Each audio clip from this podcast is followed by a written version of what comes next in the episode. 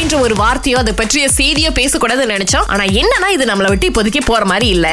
So சுகாதார அமைச்சர் என்ன சொல்லிருக்காங்கன்னா, சுரேஷ், போன வாரம் கிட்டத்தட்ட ஐம்பத்தி ஏழு புள்ளி மூன்று விழுக்காடு கேசஸ் அதிகரிச்சிருக்கு. கிட்டத்தட்ட மூவாயிரத்தி அறுநூற்று இருபத்தி ஆறு அதாவது முந்தைய வாரத்தை விட அவ்வளவு ஒரு இன்க்ரீஸ் ஆயிருக்கு அப்படின்னு அவங்க சொல்லியிருக்காங்க. அது மட்டும் இல்ல, நிறைய பேரும் இதனால அட்மிட் ஆகுறது. ஆனா இதுல கொஞ்சம் ஆறுதலான ஒரு விஷயமே என்னன்னா, யாருமே வந்து பெரிய அளவுல சீரியஸா இல்ல, வரவங்க எல்லாம் அவுட் பேஷண்ட் ட்ரீட்மெண்ட் அந்த மாதிரி விஷயங்கள் தான் இருக்கு.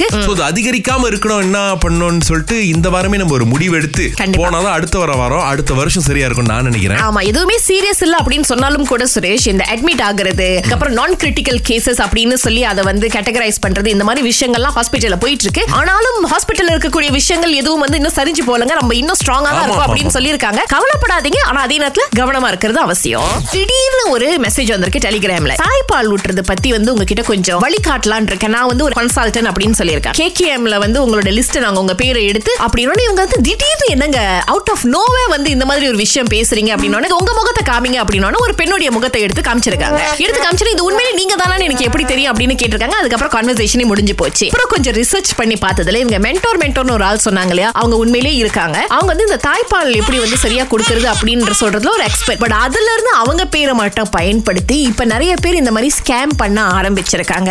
ஏன் அப்படின்னா நிறைய பேர் என்ன சொல்றாங்கன்னா, ஒருவேளை அவங்களுடைய போட்டோஸ் எல்லாம் சில பேர் பகிர்வதற்கு வாய்ப்பு இருக்கு, அதன் மூலமா வந்து தகாத படங்களை பாக்குறதுக்கு முடிவு பண்ணிருக்கலாம் இவங்க. இதுவும் ஒரு ஸ்கேமா பண்ணிட்டு இருக்காங்க. எல்லாரையும் வந்து கொஞ்சம் ஒரு சின்ன சந்தேக கண்ணோட பாக்குறதுல தப்பு கிடையாது. விவரங்களை பெற்றுக்கொண்டு அதுக்கப்புறம் பேசணுமா வேணாமா அப்படின்றத முடிவு பண்ணுங்க. New scam alert.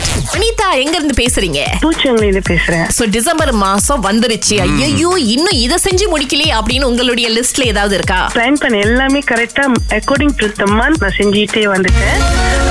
ஜனவரி கார் எடுத்துட்டேன், மார்ச் நான் ஒரு டாஸ்காவும் ஓபன் பண்ணிட்டேன், இந்த ஆகஸ்ட் தங்கச்சோட கல்யாணத்தையும் நான் முடிச்சிட்டேன். சோஃபா இந்த வருஷம் நான் பிளான் பண்ண மூணு பெரிய விஷயங்களை நான் செஞ்சு முடிச்சிட்டேன். ரொம்ப ஆச்சரியமா இருக்கு அனிதா. சில பேர் வந்து சின்ன சின்னதா ரெசல்யூஷன் போடுவாங்க, அதுல ஏதோ ஒரு ரெண்டு மூணு முடிப்பாங்க. நீங்க போட்ட ரெசல்யூஷன் எல்லாமே பெரிய ரெசல்யூஷன், எல்லாத்தையும் முடிச்சிருக்கீங்க அப்படின்னு நினைக்கும் போது நீங்க பேசுறத கேட்டாலே ஒரு உத்வேகமா இருக்கு. ஆமா, ஒரு புக்கே எழுதுவேன் எப்படா ரெசல்யூஷனை ஃபாலோ பண்ணி, சில பேர் எடுக்கிறதோட சரி எடுத்து தூரமா தூக்கி போட்டுருவோம் பாருங்களேன்.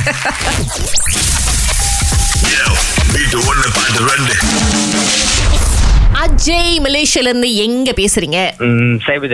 பாஸ், பாட்டு லோடாவது கேளுங்க.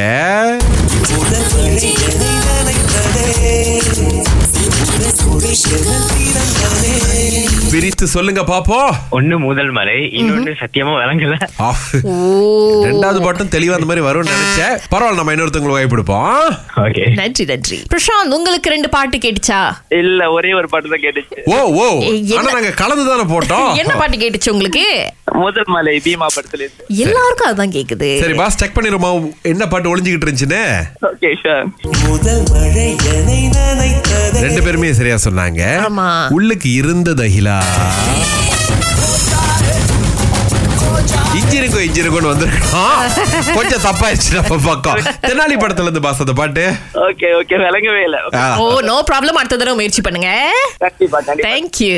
ஆகவே நாளைக்கு இருநூறு ரிங்கிட் காத்துக்கிட்டு இருக்கு. நீங்களும் தாராளமா அழைக்கலாங்க. எட்டு மணிக்கு மேல நம்மள சுத்தி நடக்கக்கூடிய நிறைய விஷயங்கள் எல்லாமே உங்களுக்காக காத்துட்டு இருக்கு. ஒருத்தர் பதினேழு பேர பிள்ளைங்களா இப்படி இருந்தாலும் செய்யாத நான் செய்வேன் இல்லை அப்படின்னு சொல்லியிருக்காரு. அந்த கதையை பேசுவோம் உங்க ராகவில் மட்டுமே. நீங்கள் முதல் வெளிவரை காலை ஆறிலிருந்து பத்து வரை.